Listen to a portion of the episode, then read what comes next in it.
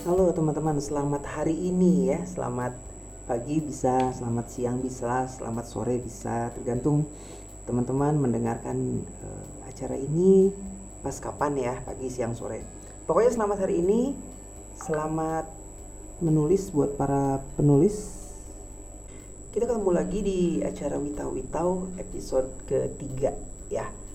Sudah tiga episode ini kita berkutat di persiapan-persiapan menulis ya. Jadi kita sudah bicara tentang premis, kita kemarin bicara tentang konsep membangun cerita, apakah lewat membangun konflik dulu atau membuat bangunan karakter dulu begitu. Nah, sekarang uh, kita bicara lebih jauh lagi. Kemarin kita sudah bicara tentang membuat bangunan karakter. Jadi salah satu metode yang bisa dipakai dalam membangun konflik cerita adalah dengan membuat dulu bangunan karakternya di awal. Metode ini membantu kita untuk mengelaborasi karakter sehingga kita paham betul akan tokoh yang ingin kita tulis baik tokoh protagonis atau tokoh antagonisnya. Nah, pada episode kali ini kita akan bicara lebih jauh lagi. Kita akan bicara tentang bagaimana sih cara mengelaborasi sebuah karakter sehingga bisa tergambar dengan baik. Jangan ke mana-mana, kita akan mulai setelah bumper.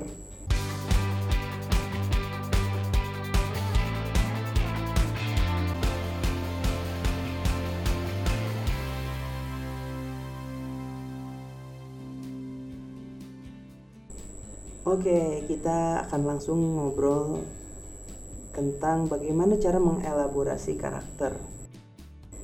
Jadi, saya ulangi lagi ya, teman-teman ya mengelaborasi karakter ini gunanya agar kita bisa lebih memetakan karakter itu. Bukan cuma fisik tapi psikisnya juga. Makin kita memahami karakter makin mudah kita menyusun cerita dan makin mudah kita membuat reaksi-reaksi tertentu dari karakter itu walaupun reaksinya ada di luar rencana. Bisa saja saat kita menulis plot kita mengarah kepada hal-hal yang awalnya tidak direncanakan, ada yang ada di luar kerangka. Nah, bagaimana tokoh kita bereaksi akan situasi tersebut? Kalau kita sudah memahaminya, sudah memahami tokoh kita dengan baik, maka kita akan makin mudah menuliskan apa yang akan dia lakukan, apa yang dia bicarakan, seperti itu. Memastikan bangunan karakter tokoh dari awal juga membuat kita punya panduan atau rambu yang menjaga konsistensi karakter. Jadi terutama untuk naskah-naskah yang panjang ya. Naskah yang panjang seperti novel uh, yang ditulisnya mungkin eh, enam bulan satu tahun. Penulis sangat rentan kehilangan karakter tokohnya. Jadi tiba-tiba kok karakter tokoh saya jadi sombong ya padahal tadinya di awal tidak sombong. Atau kok tiba-tiba dia bereaksi marah ya padahal di awal dia penyabar tentu tentu saja karena yang namanya karakter tokoh itu berkembang seiring cerita berjalan bisa saja uh, anak yang tadinya anak baik misalnya orang baik bukan baik ya orang penyabar tiba-tiba jadi orang sombong dan pemarah digambarkan di tengah cerita seperti itu. Tapi setidaknya lompatan itu kita ketahui dengan baik saat ada perubahan kita langsung tahu dan kita juga bisa mengantisipasi whole plotnya. Kenapa dia berubah kita bisa membuat bagian itu. Oh dia berubah dari penyabar menjadi pemarah karena ini seperti itu.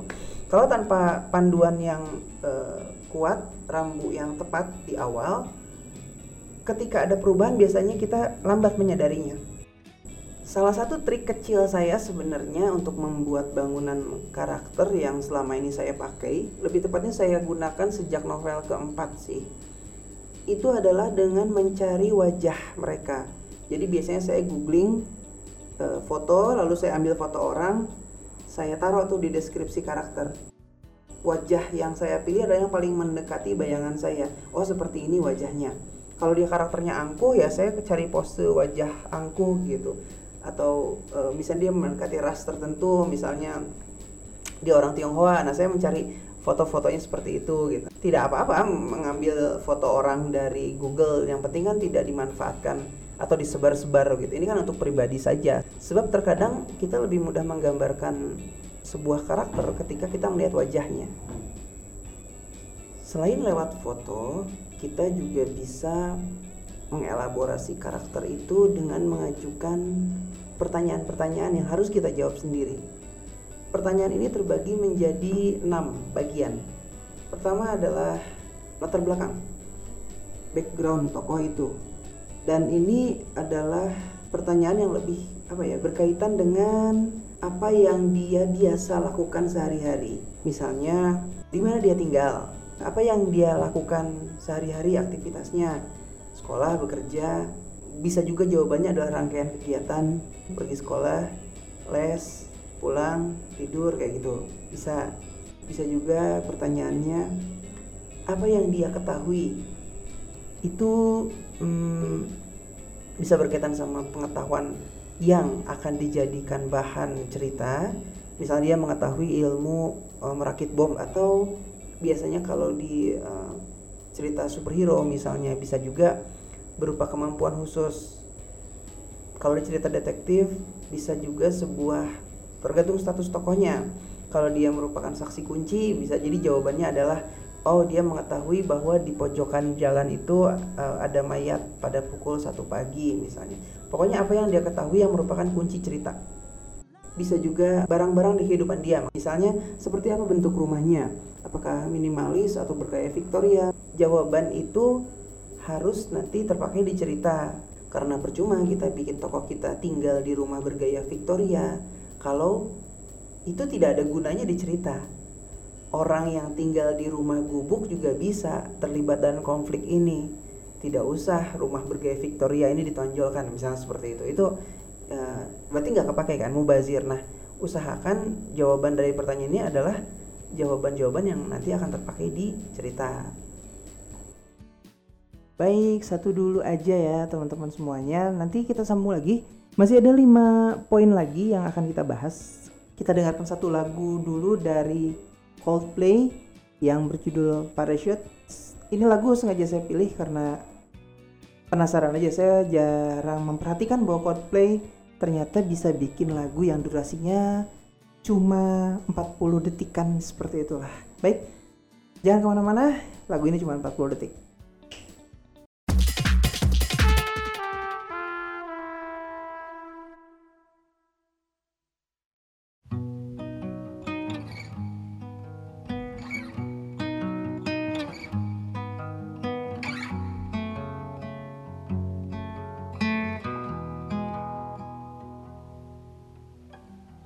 In a haze, a stormy haze.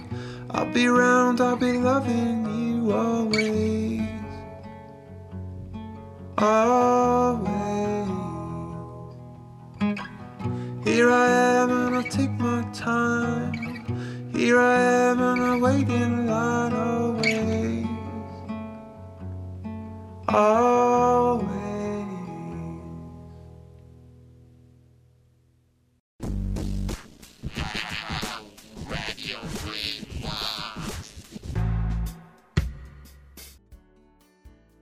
Oke, gimana lagunya? Ya, sekarang kita lanjutkan lagi pembahasan kita.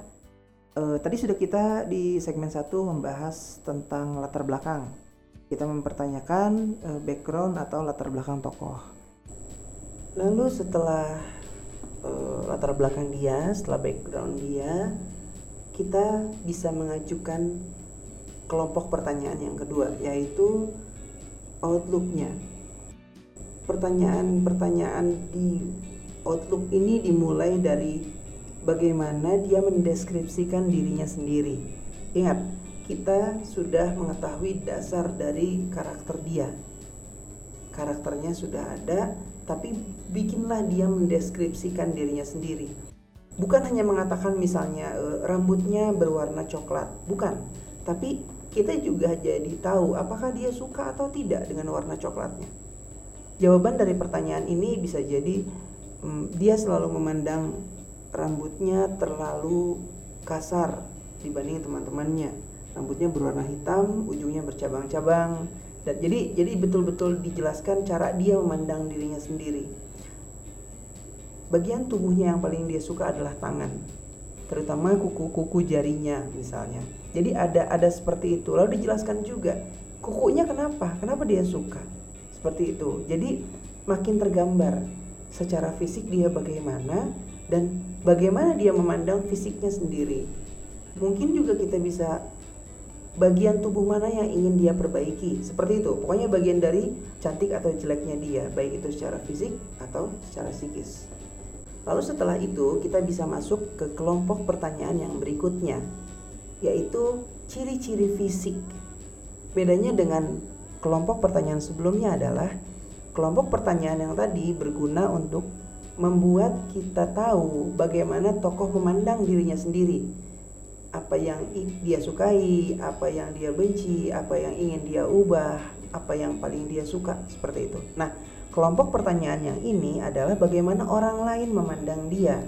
Jadi, eh, pertanyaan-pertanyaan yang bisa kita ajukan adalah berapa tinggi badannya, berapa berat badannya, apakah dia termasuk posturnya bungkuk atau lurus atau apa atau tegak begitu, apakah perutnya termasuk buncit, six pack, four pack atau apa? Apakah uh, lehernya termasuk panjang atau lehernya pendek? It, bagian fisik yang tampak oleh orang lain. Dia suka atau tidak terserah tapi orang lain memandang dia seperti apa. Nah bagian dari fisik ini adalah juga baju. Apa pakaian yang dia kenakan sehari-hari? Apa pakaian yang dia kenakan ketika e, berolahraga. Warna pakaian apa yang dia suka? Sepatu bagaimana yang dia suka? Karena kan ada orang yang lebih suka sepatu sport ada yang lebih suka sepatu kulit ada yang lebih nyaman dengan hak tinggi ada yang nyaman dengan yang uh, tanpa hak misalnya seperti itu susunan pertanyaannya bisa diatur-atur sendiri. Bisa cuma tiga pertanyaan bisa 10 pertanyaan bisa 100 pertanyaan terserah kita. Sebagaimana kita ingin menggambarkan tokoh kita. Seperti itu. Dan ingat selalu harus berkaitan dengan cerita. Kalau misalnya kita menggambarkan tokoh kita pakai gaun, tapi dalam cerita tidak ada adegan yang mendukung ke arah sana, ya maka deskripsi itu jadi mubazir juga, gitu, seperti itu. Oke, kita bahas dua dulu aja nih di segmen ini tentang apa tadi outlooknya dan uh, penampilan fisiknya. Kita break dulu sejenak dan nggak tahu kenapa saya sudah lama ingin pasang lagu ini buat teman-teman semua. Ini kalau yang biasa nonton Naruto tahu deh. Pasti tahu. Ini lagunya 90 detik.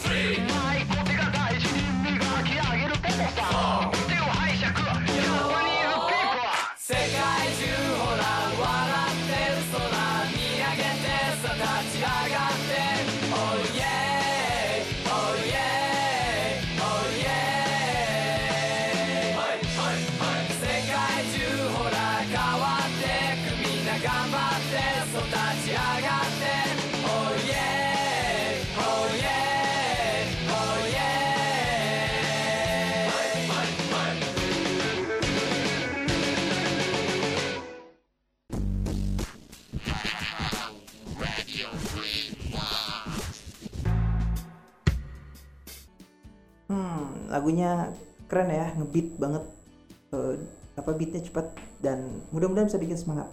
Oke kita lanjut lagi ya teman-teman ya. Tadi kita udah bahas tiga poin yang bisa kita gunakan untuk uh, menggali karakter kita. Ada latar belakangnya ada penampilannya ada apa penampilan fisik ada outlooknya segala macam. Nah kita masih punya tiga uh, lagi.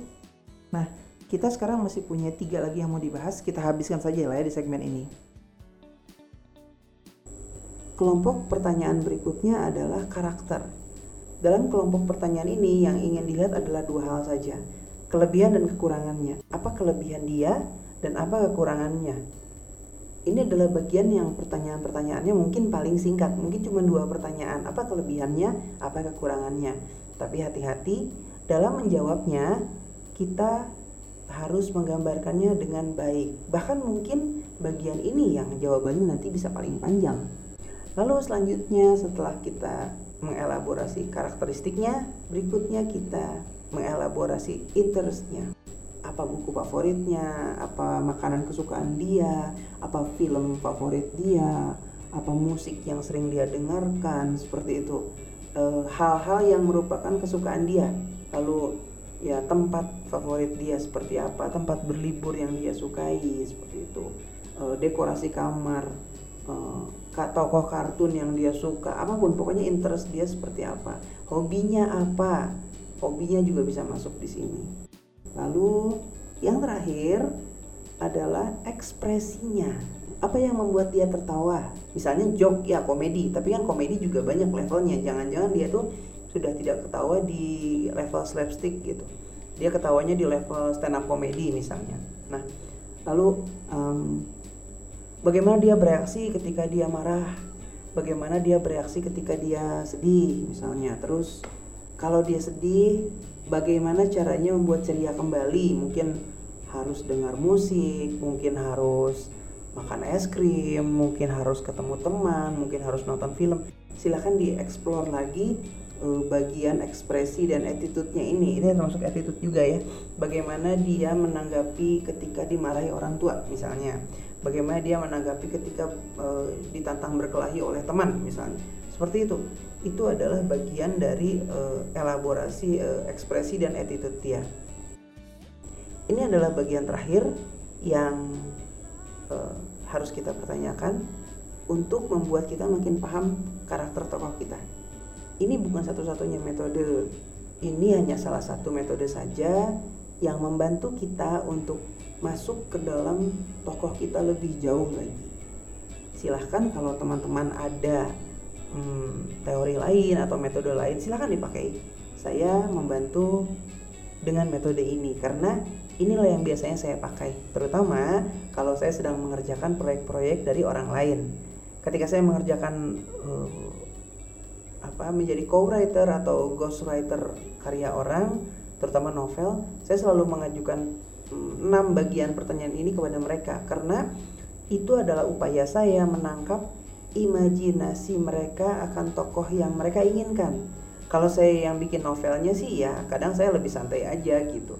Cuman kalau orang lain yang meminta saya menulis, saya selalu ingin detail luar biasa untuk uh, penokohannya karena begitu penokohannya tepat, biasanya cerita juga uh, lebih mendekati apa yang mereka inginkan. Bahkan bisa jadi tepat seperti yang mereka inginkan. Demikian teman-teman untuk episode kali ini. Selamat menulis, selamat mempraktekkan apa yang didengar. Kalau misalnya punya metode lain yang mungkin lebih uh, akurat, lebih canggih, lebih hebat, bisa di-sharing karena ini juga bukan satu-satunya metode. Demikian selamat menulis, selamat berkarya, selamat berbagi cerita kepada orang lain. Terima kasih.